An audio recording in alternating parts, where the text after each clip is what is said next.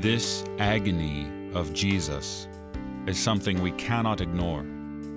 Luke records this in his orderly account, so we know he has meticulously researched all of the details that he could acquire from very eyewitnesses themselves.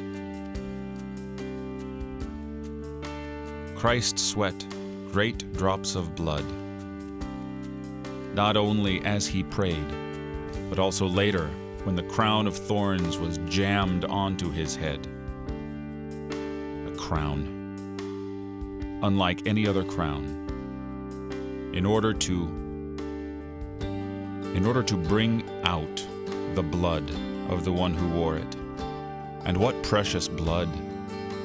By the shedding of that blood, we have been washed and made whiter than snow. We are purified by the blood of Jesus. He could not wait to shed his blood for us. And so, in the garden, he begins already to shed his blood for the forgiveness of all your sins.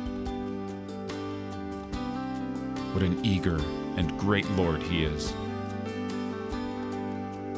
You're listening to Oratio, part of your morning drive for the soul here on Worldwide KFUO. Christ for you, anytime, anywhere.